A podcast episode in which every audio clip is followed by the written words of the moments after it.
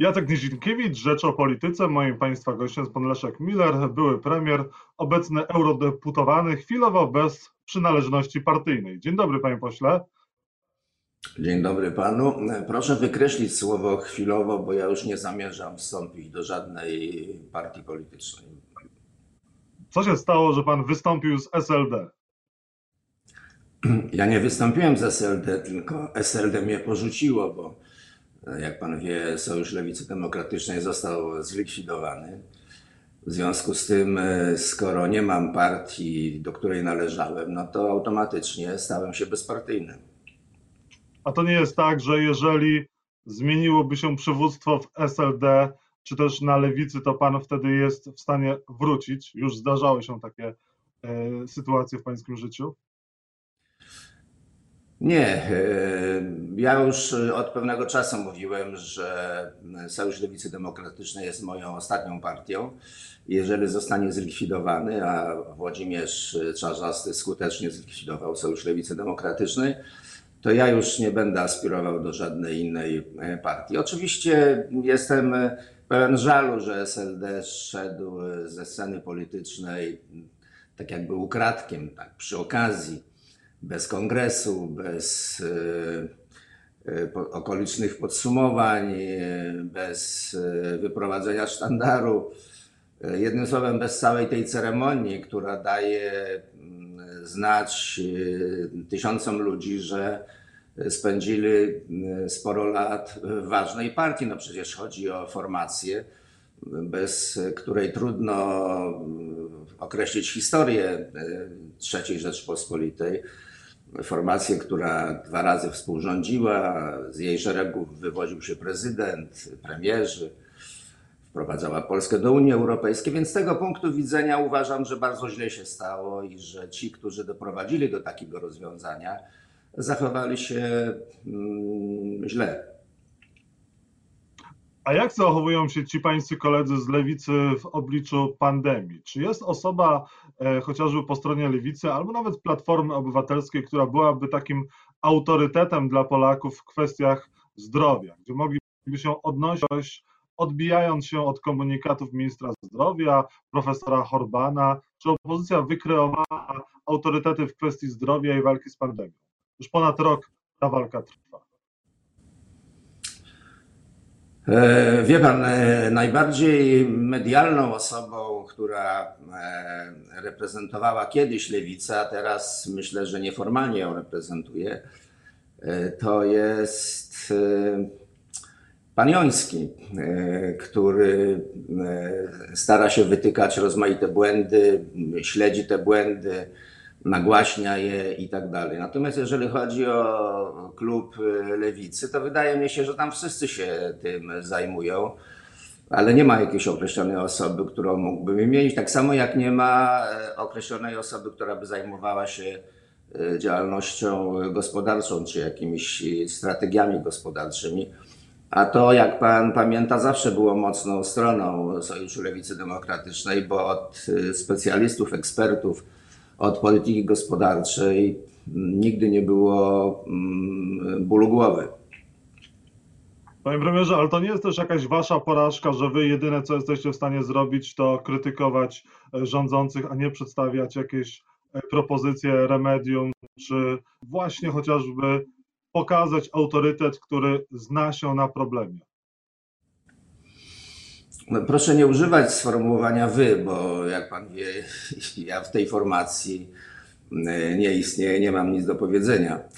E, ale oczywiście w tym sensie ma Pan rację, że mm, nie wystarczy tylko nawet zmasowana krytyka, chociaż ja uważam, że też e, takie sformułowania pejoratywne, że jest totalna opozycja i ta totalna opozycja nie powinna być aż tak totalna, to jest błąd, dlatego że o wiele y, gorzej niż totalna opozycja jest wtedy, kiedy jest totalny rząd. A my w Polsce w tej chwili mamy z tym do czynienia. Mamy do czynienia z totalną władzą, która praktycznie rzecz biorąc kontroluje już całe życie polityczne, społeczne i publiczne. Zostały tylko niewielkie wysepki. E, które są szturmowane w tej chwili. E, No ale mm, oprócz e, takiej bezustannej krytyki, totalnej krytyki, bo opozycja powinna tak właśnie postępować, jest też zapotrzebowanie na to, żeby mówić nie, ale. Nie zgadzamy się na takie rozwiązanie, ale mamy lepszą propozycję. No i chyba tej trochę lepszej propozycji opozycji brakuje. No niewątpliwie brakuje. Chociaż jeśli chodzi o e, prawo o e, koalicję obywatelską, to oni niedawno przedstawili program e, zdrowotny. Można z nim dyskutować, można go krytykować w rozmaitych segmentach, ale niewątpliwie jakaś próba m, takiego kompleksowego ujęcia problemu istnieje.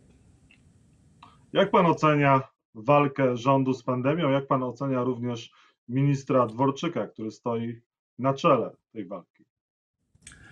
Więc ja przede wszystkim e, zadaję sobie pytanie, dlaczego to jest minister Dworczyk. Jednym słowem, dlaczego e, jakby głównym koordynatorem walki z pandemią jest szef kancelarii prezesa Rady Ministrów, a nie minister zdrowia, który ma ku temu wszystkie instrumenty i co więcej, jest zobowiązany do tego swoją e, e, no, z z wy- wyznaczeniem konstytucyjnym. Oczywiście premier może to zrobić, a nie mówię, że to jest nielegalne. Prezes Rady Ministrów e, może upoważnić e, dowolnego e, swojego współpracownika do zajmowania się e, sprawą i to Dworczyk robi, ale wydaje mi się, że lepiej byłoby i bardziej czytelnie, e, gdyby to czynił minister zdrowia. Natomiast jeżeli chodzi o ocenę, wie pan, ja uważam, że oprócz liczby szczepień, e, liczby zakażeń, e, istnieje mm, inny e, wskaźnik, e, który odpowiada na pytanie, jak rząd sobie radzi. To jest liczba zgonów.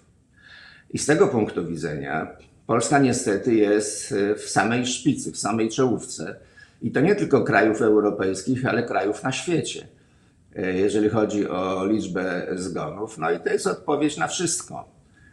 Skoro Polacy tak masowo umierają i umierają nie tylko oczywiście na COVID, ale również na wszystkie inne choroby, no bo e, uwaga jest e, skupiona na walce z pandemią, no to jest odpowiedź na pytanie, jak władze leczenie Polaków organizują. Panie premierze, jeżeli chodzi o tę akcję e, szczepienia młodszych roczników 40-50-latków, która miała miejsce 1 kwietnia, no do dzisiaj nie wiemy, dlaczego rząd wcześniej jej nie zapowiedział, dlaczego dowiadywaliśmy się o tych szczepieniach drogą pantoflową, a nie, e, nie została ta, ta sytuacja ogłoszona wcześniej, ta akcja. Jak pan myśli, dlaczego? I czy tutaj rzeczywiście minister Dworczyk za przeproszeniem nawalił na tyle, że powinien zostać zdymisjonowany.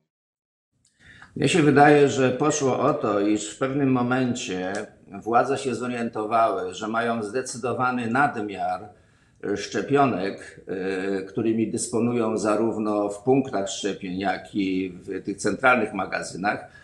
E, Zdecydowany nadmiar e, niż zgłoszeń.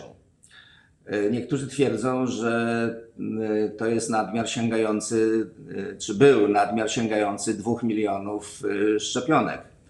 I minister Dworczyk e, podniósł, e, czy podjął e, decyzję z tego punktu widzenia słuszną, to znaczy postanowił obniżyć kryteria dotyczące wpisania na listę szczepień. Ale potem prawd- prawdopodobnie się przestraszył własnej odwagi, zaczął się z tego wycofywać, no i doszło do bardzo nagannego zamieszania, którego skutki są y, do dzisiaj. W każdym razie władzom będzie coraz y, trudniej zwalać wszystko na Unię Europejską, że można by w Polsce szczepić szybciej, gdyby nie brak szczepionek, bo szczepionek jest coraz więcej i będzie coraz więcej. Mhm. Panie premierze, a jeżeli chodzi o to, co się dzieje wokół szczepień i krytykę, na przykład doktor Paweł Grzesiowski za krytykę może odpowiedzieć, za krytykę e, programu szczepień, może odpowiedzieć e, pozbawieniem zawodu. Tego chce- e, szef GIS-u. No, to jest proces, o którym już wcześniej wspomnieliśmy, mianowicie totalna władza nie znosi żadnego sprzeciwu i pan Grzesiowski mówi inaczej niż można to usłyszeć we wszystkich programach telewizji publicznej, tak zwanej publicznej, radia publicznego. No, czyli wprowadza niepotrzebny zamęt, tak myślą ci wszyscy, którzy za szczepienia odpowiadają, więc należy go uciszyć. Wie pan, e, wracając jeszcze na chwilę do odpowiedzi na pytanie, e, jakie są podstawowe e, zarzuty pod adresem obecnych władz, jeżeli chodzi o pandemię, to dodałbym jeszcze jeden zarzut, mianowicie mam nieodparte wrażenie, jak to się mówi, graniczące z pewnością, że rząd prezentując Polakom stan e, istniejący posiłkuje się potrzebami PR-owskimi, a nie e, medycznymi. To znaczy, wszystkie decyzje, wszystkie komentarze, zwłaszcza premiera, one służą tylko jednemu: e, zrobieniu dobrego wrażenia i przekonaniu Polaków, że rząd robi to wszystko znakomicie. Natomiast Rady Ekspertów, głos środowisk medycznych pozostaje gdzieś na trzecim planie Najlepiej było, gdyby się w ogóle nie wtrącali. No a pan Grzesiowski się wtrąca. Mhm. E, Jarosław Kaczyński powiedział, że nie ma pewności czeńskiej. Czego pan się spodziewa 10 kwietnia i czy pan myśli, że te obostrzenia są do 9 kwietnia po to, żeby e, władza mogła e, przeprowadzić obchody rocznicy smoleńskiej? Tak na pewno miało być, kiedy usłyszeliśmy decyzję, że lockdown będzie sięgał do 9 kwietnia, ale ponieważ nie widać, żeby następowała jakaś istotna poprawa, no to być może ta data zostanie zmieniona i lockdown zostanie wydłużony. Dzisiaj czy jutro pewnie poznamy tą decyzję, ale niewątpliwie pierwotny zamiar był taki, żeby obostrzenia zakończyć 9 kwietnia, tak aby 10 władze i zwolennicy PiSu e, mogli zebrać się na uroczystościach poświęconych rocznicy tragedii smoleńskiej. Panie premierze, tankuje pan na Orlenie? Jeśli Orlen jest najbliżej, to tak nie ma pan z tym problemu i nie ma pan problemu z tym, że Daniel Obajtek jest e, szefem e, Orlenu, bo niektórzy posłowie opozycji nie tankują przez to e, na Orlenie, że, że Daniel Obajtek jest szefem Orlenu oczywiście. Nie mam na to wpływu, kto jest szefem Orlenu. I natomiast mam wpływ, czy pojadę do stacji która, benzynowej, która jest najbliżej E, czy będę ryzykował, że nie zdążę do następnej stacji. Więc jako doświadczony kierowca, bo już mi się parę razy zdarzyło, że e, musiałem e, ratować się pożyczaniem benzyny u mm, sąsiednich kierowców, to raczej staram się po prostu nabierać benzyny tam, gdzie jest najbliżej, a jeżeli to jest Orlen, to jadę do Orlenu.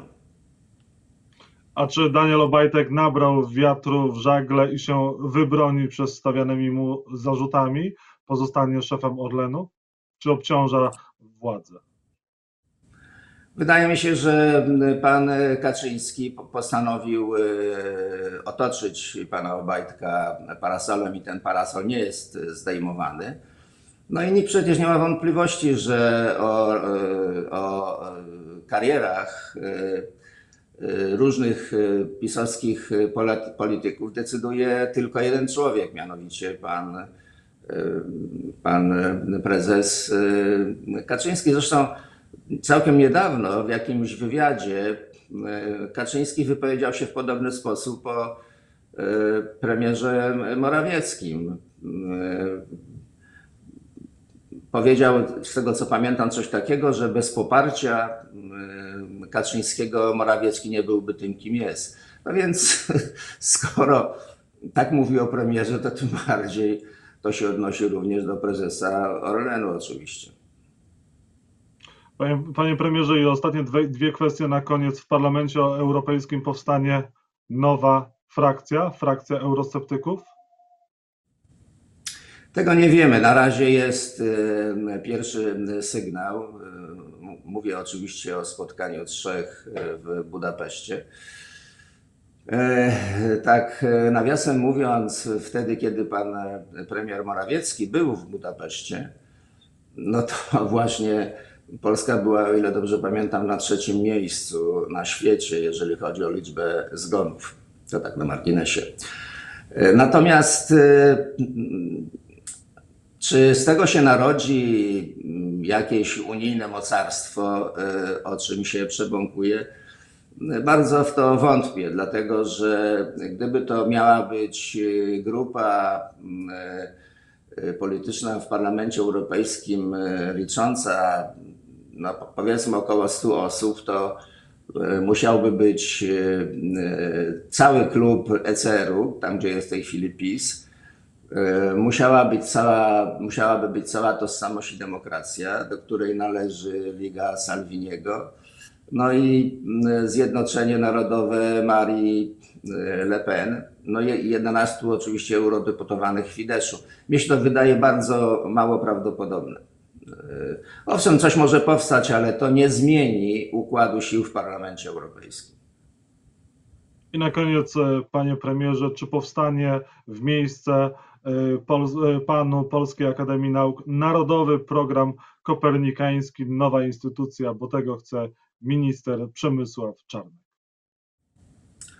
Jeżeli pan Czarnek ma to już załatwione u pana Kaczyńskiego i, i Kaczyński wyda w tej sprawie dyspozycję, to powstanie oczywiście. To znaczy, jest y, jedna, jeden problem dla tych wszystkich szaleńczych pomysłów ustawowych, mianowicie blokada w Senacie. Ja nie przypuszczam, żeby gdyby taka nawet ustawa powstała, żeby ona znalazła poparcie senatorów, więc e, ratunek e, w Senacie. Leszek Miller, były premier, obecny eurodeputowany, bez przydziału partyjnego, teraz i zawsze. Był państwa i moim gościem. Dziękuję panu bardzo. Do widzenia. Dziękuję, do zobaczenia. Wszystkiego dobrego. Dziękuję.